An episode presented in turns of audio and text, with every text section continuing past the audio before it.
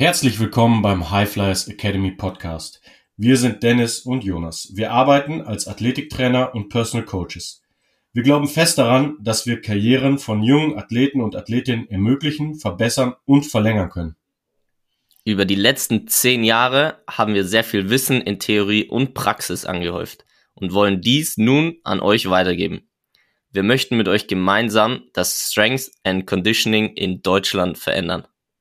Im High Flyers Academy Podcast sprechen wir mit einigen der erfolgreichsten Menschen aus den Bereichen Training, Therapie und dem Sport darüber, wie ihr mit Krafttraining, gesunder Ernährung und einem nachhaltigen Lifestyle eure Chancen auf eine erfolgreiche Karriere im Profisport erhöhen könnt.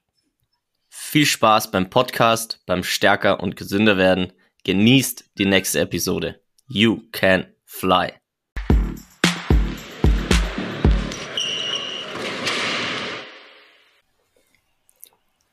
Jo, neues Podcast-Format. Das Intro war wieder Weltklasse.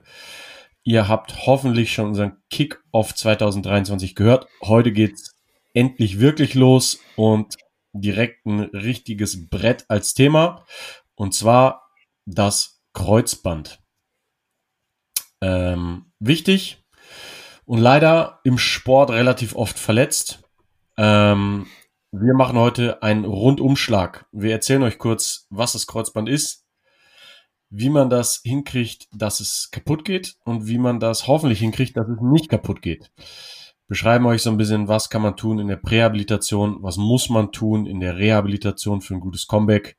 Genau, versuchen euch möglichst viel gute Infos dazu zu packen. Aber trotzdem kurz die Frage, Jonas, wie geht's dir? Vielen Dank, Dennis. Mir geht's sehr gut. Dir auch. Ja. Wenn, sehr, sehr gut. wenn die Zuhörer und Zuhörerinnen nach deinem ersten Sch äh, Schrei noch zuhören, haben wir schon gewonnen. War ich sehr laut? Ich bin nämlich sehr nah am Mikro. Ja, es ist, aber die Energie kam rüber, das war geil. Deswegen, es freut mich, dass noch alle dabei sind. Alright. So, Jonas, die Kreuzbänder sind ja zwei. Das komplette Knie hat viele Bänder. Nach neuestem Stand mehr als früher gedacht. Wie das so ist, es werden äh, auch heute noch, lustigerweise, immer noch Körperteile entdeckt und benannt. Ähm, Anatomie ist noch nicht durchgespielt. Ähm, aber über eins ist man sich einig. Es gibt vier Bänder im Kniegelenk, die für die Sicherung des selbigen verantwortlich sind. Da gibt es einmal das Innenband, dann gibt es das Außenband und dann gibt es eben die zwei Kreuzbänder, über die wir heute sprechen wollen. Ähm, es gibt das hintere und das vordere. Am Ende deren Aufgabe ist, also sie bestehen ähm, aus so parallelfaserigem Kollagen.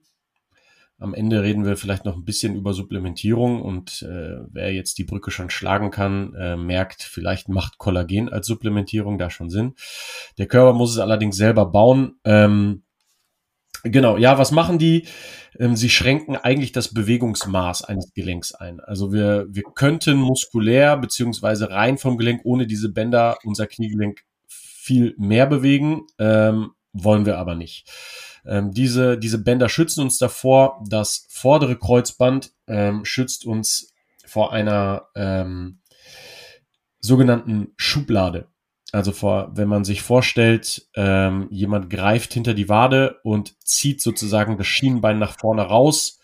Das ist auch gleichzeitig der physiotherapeutische Test, ob das Kreuzband noch hält. Ähm, ist das Kreuzband gerissen, ist diese Schublade deutlich mehr möglich, als wenn das Kreuzband noch intakt ist. Und die hintere Schublade ist eben das hintere Kreuzband.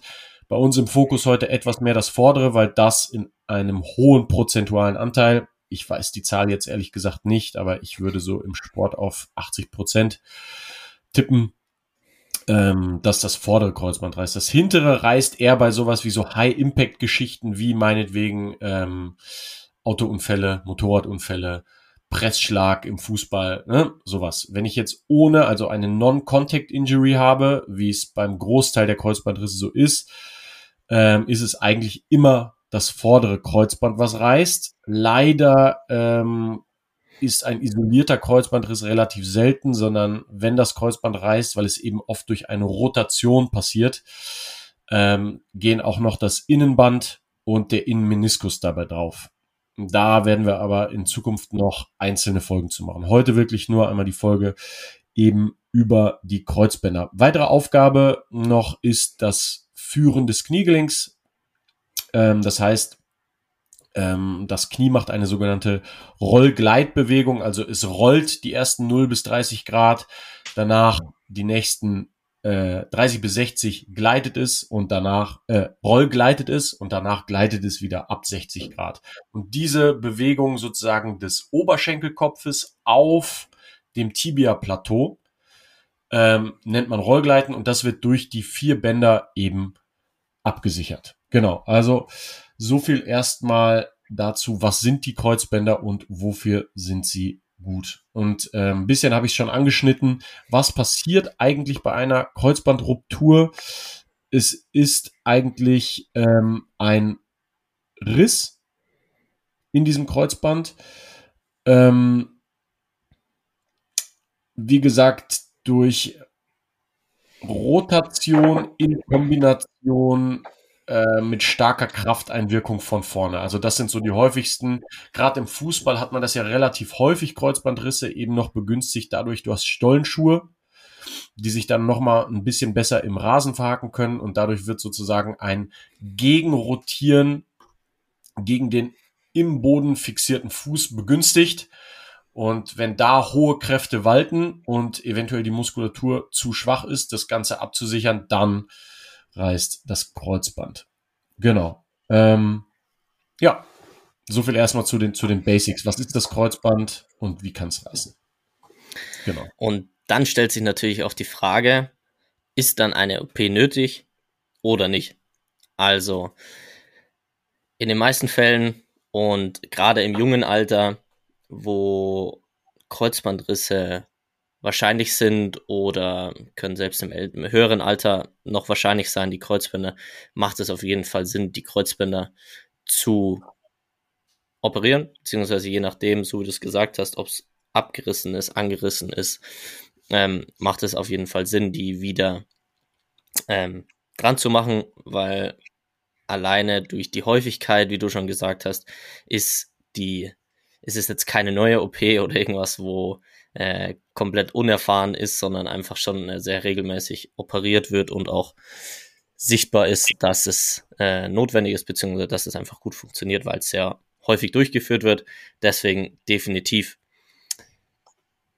Dann ist natürlich die Frage, wenn ich mich für diese OP entscheide. Also meiner Erfahrung nach gibt es eben kein Kreuzband, das jetzt von alleine zusammengewachsen ist. Und du machst diese Kreuzband-OP wie lange dauert es? Und da ist es sehr unterschiedlich. Zum Beispiel vom Geschlecht her. In den meisten Fällen, gerade wie du es gesagt hast, im Profisport wird es oft ähm, sehr, wird, steigt man sehr schnell wieder ein. Oder wurde es einfach. Also wie lange, wie lange dauert es, um wieder zu spielen? Ja. Also sozusagen. Also wenn man operiert wurde, wie lange braucht es, um, um wieder auf dem Platz zu stehen, oder? Genau, ja. Ja, genau. Genau. Und äh, in den Vereinen eben oder beim Profisport eben, da ist es standardmäßig, wird meistens gesagt, sechs Monate. Da gesagt, okay, sechs Monate brauchst du, um wieder ready zu sein. Jetzt kommt schon mal das erste Aber. Und das erste Aber ist zum Beispiel auch das Geschlecht. Aus meiner Erfahrung nach und den zum Beispiel auch von unseren Athletinnen, die Clara, ähm, kennt vielleicht der eine oder andere schon, die war auch hier schon im Podcast, ist es zum Beispiel so, dass es bei Frauen noch mal länger dauert. Das prominenteste Beispiel ist wahrscheinlich Julia Gwynn. Die hatte in der Doku, glaube ich, über ihren Kreuzbandriss über 365 Tage, wo sie diese Reha abgefilmt hat und sozusagen über ein Jahr lang raus war, um wieder zu spielen. Sie konnte spielen, sie hat an der, ich glaube, es war die Europameisterschaft, hat sie auch wieder mitgespielt, hat sehr gut gespielt, konnte alles wieder machen. Ähm, spannender Punkt hier wieder sie hat sich's wieder gerissen. Das heißt, man kann jetzt natürlich nicht sagen, okay, wie, wie lang dauert es grundsätzlich? Also ich würde da schon mal sagen, es kann zwischen sechs Monaten und einem Jahr auf jeden Fall dauern. Und wichtiger Punkt von meiner Seite oder von unserer Seite hier auch nochmal, der Kreuzbandriss ist eine Verletzung, die einfach schon sehr, ähm, wie soll ich sagen, es umfasst eine sehr wichtige Stelle in deinem Körper, die einen großen Impact in den meisten Sportarten hat und deswegen nicht unterschätzt werden sollte und deswegen auch nicht zu früh wieder gestartet werden sollte. Habe ich eben auch schon die Erfahrung gemacht, dass Spieler zu früh mit zu schnellen Bewegungen oder Rotationsbewegungen, genau das, was du gesagt hast, wie das Kreuzband reißt, wieder gestartet haben und dadurch eben eine erneute Verletzung beziehungsweise eine verlangsamte Reha und so weiter vonstatten ging. Und deswegen würde ich sagen, gibt es keine pauschale Aussage, aber nehmt euch Zeit, sechs Monate bis ein Jahr.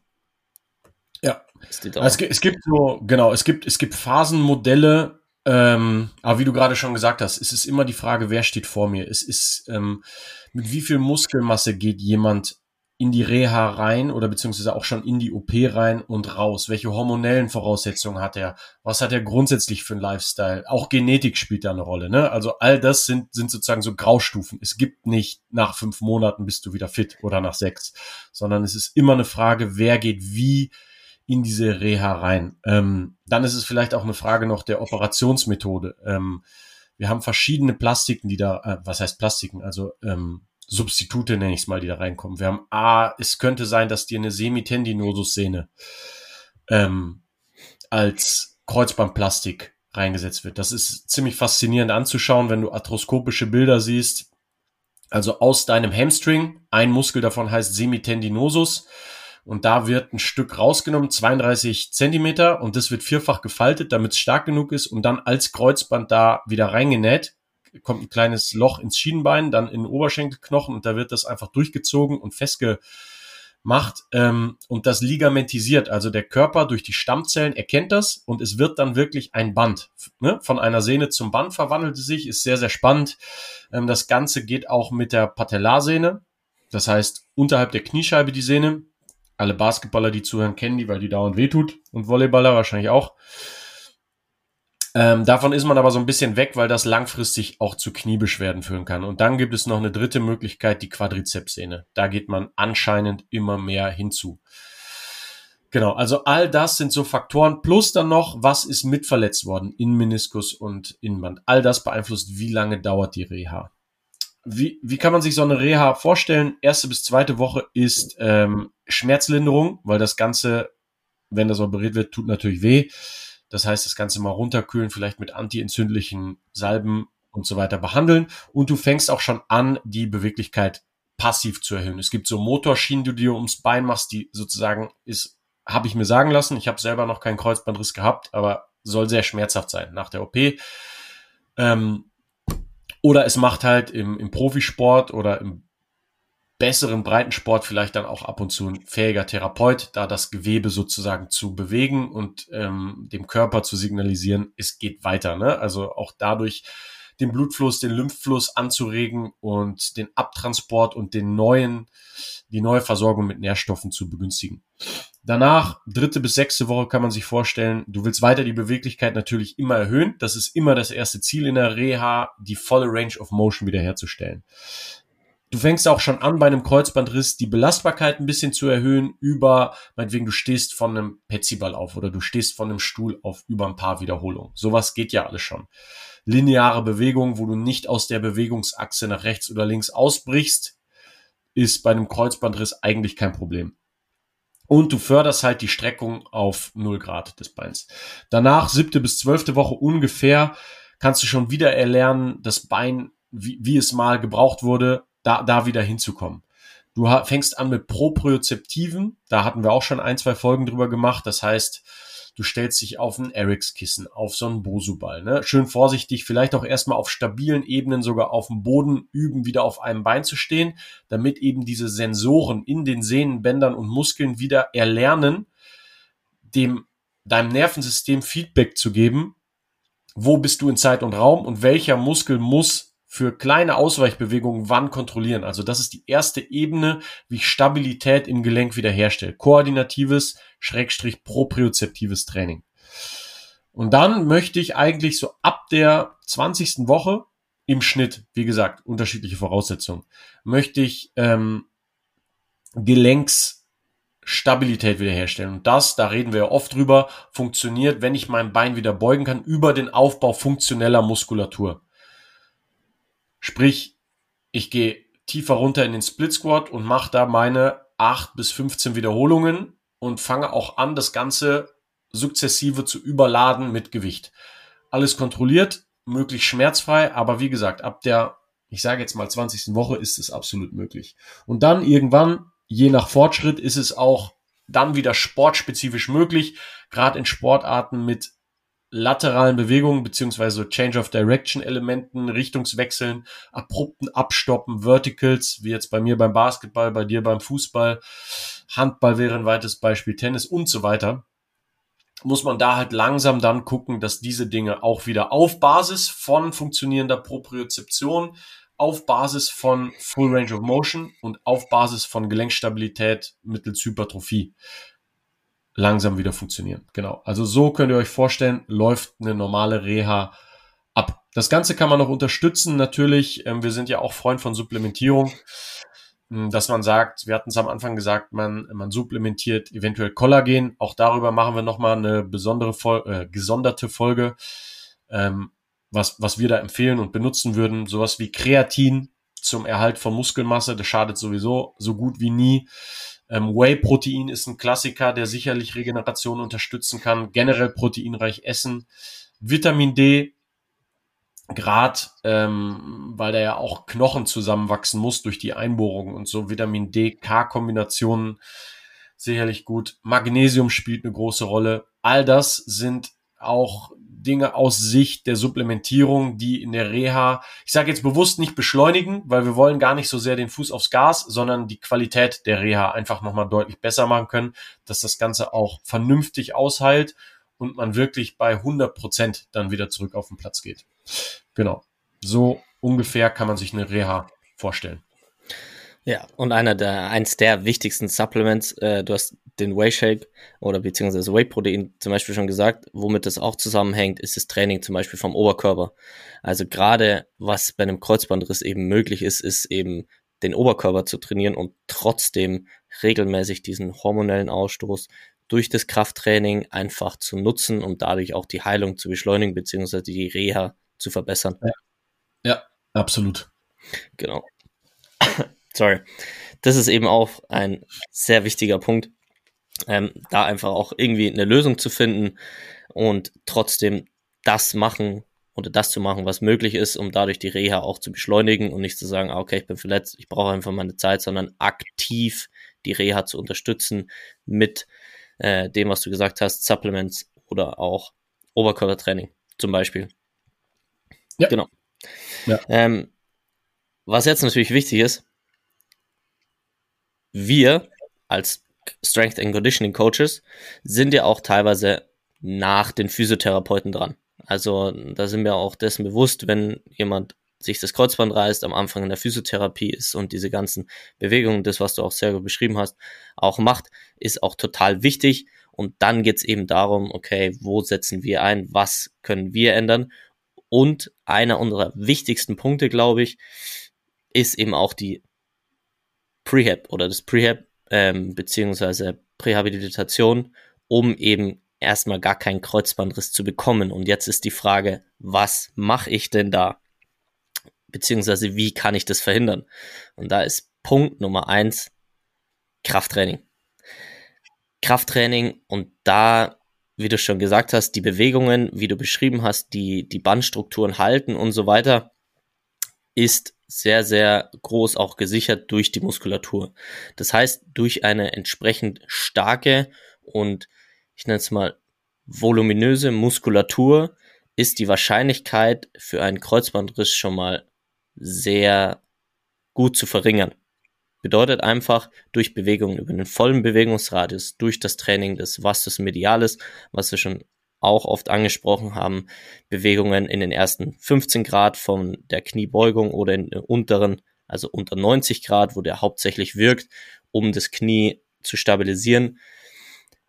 Dann zum Beispiel die Hamstrings, einer der wichtigsten Muskeln, die genau diese Schublade, wie du sie beschrieben hast, eben auch verhindern können, weil einfach ein zu schwacher Hamstring, das heißt, er hält zu schwach das Schienbein vom, dass die Schublade nach vorne schiebt.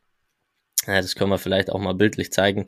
Ähm, ist eben auch einer der Muskeln, der ganz entscheidend ist, um präventiv einen Kreuzbandriss zu verhindern oder eine Kreuzbandverletzung überhaupt. Das was heißt. Da, was sind da zwei, drei Übungen, die wir vielleicht empfehlen können? Also Nummer eins, Split Squats in vielen Variationen. Ähm, bedeutet, ein Ausfallschritt kannst auch vorne erhöht, Knie weit über die Zehenspitze, dass der Oberschenkel die Wade bestenfalls bedeckt. Über acht bis zehn Wiederholungen kannst du mit einer Kurzhandel so 25 Prozent von deinem Körpergewicht in einer Hand, das heißt 50 gesamt, ähm, wäre da eine sehr gute Möglichkeit. Die fortgeschrittenere Variante für Kniestabilität ist zum Beispiel ein Front Squat, Fersen erhöht, wo die Knie sehr weit nach vorne geschoben werden. Das wäre optimal.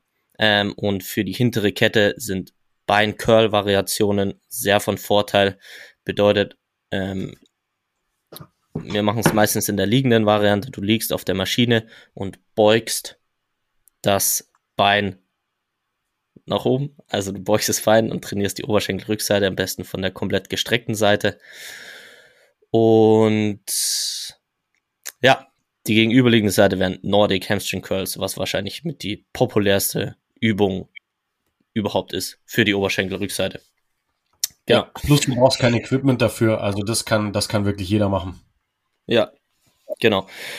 Und wichtiger Punkt, da wir ja bei uns auch ein sehr ganzheitliches Konzept haben und Training ein Teil ist, ist es ganz entscheidend dein Lifestyle. Dein Lifestyle dazu gehört Schlaf, Ernährung und so weiter. Jetzt habe ich die Frage schon beantwortet. Wie wichtig ist Schlaf, Ernährung und sowas? Wie, wie, was für eine große Rolle spielt es? Eine extrem große Rolle. Weil genau das zu Verletzungen führt. Beispiel, ähm, jetzt um das aus der äh, Realität rauszuholen, ähm, ist es so, Clara hat es sehr gut geschildert, leider hatte sie auch äh, einen zweiten Kreuzbandriss, was aber auch dadurch kam, zum Beispiel, oder die Verletzung eben durch zu wenig Schlaf, einen zu schlechten Lifestyle und zu viel Stress. Das heißt, wenn man das andersrum denkt, die Verletzung wäre wahrscheinlich nicht passiert, wenn der Schlaf gut gewesen wäre, die Ernährung gut gewesen wäre, der Lifestyle gut gewesen wäre was einfach die Rolle des Lifestyles, des Schlafs, der Ernährung und der Supplements einfach nochmal bestätigt und bekräftigt, wie wichtig das ist, ist es der entscheidende Punkt. Einer der entscheidenden Punkte, würde ich sagen. Ja, da ist es immer so, diese, der, die Prävention ist nie messbar. Also sozusagen, du, du nimmst etwas und es passiert halt nichts. Da kann man immer sich die Frage stellen, wäre denn was passiert, hätte ich keine Supplements genommen? Da muss man einfach so ein bisschen auch logischen Menschenverstand, weil wie willst du sowas beweisen? Das geht schlicht und einfach nicht. Das heißt, äh, den Schlaf, auch der Schlaf ist ja schon relativ schwer ähm, zu tracken. Einige machen es schon über so Whoop-Bänder oder über Apple oder was weiß ich, was es da mittlerweile alles für Möglichkeiten gibt. Aber Fakt ist, es gibt erwiesenermaßen ist es so, dass zum Beispiel der Tag nach der Zeitumstellung ist der Tag mit den meisten Verkehrsunfällen. Bist du ein bisschen aus dem Rhythmus, ist dein, bist du vielleicht koordinativ einfach ein Stückchen hinterher. Dasselbe ist mit Hydrierung. Das heißt, trinke ich ein bisschen zu wenig, bin ich koordinativ und kognitiv einfach ein Stück weniger leistungsfähig. Das ist bewiesen und das ist auf den Sport übertragbar. Das heißt, durchgehend die Basics zu machen, da muss man, das muss man sich einfach herleiten, dass das eine sehr vernünftige Idee ist und dass der ein oder andere dadurch sicherlich schon richtig schwere Verletzungen vermieden hat, auch wenn man es nicht beweisen kann, weil wer weiß, was passiert wäre, wenn. Aber ein, unser Appell ganz klar, schaut auf eure Ernährung, wenn ihr da Fragen habt, was soll ich konkret essen für mehr Fokus, für mehr Klarheit? Was, wie viel soll ich trinken für weniger Verletzungen? Was soll ich supplementieren?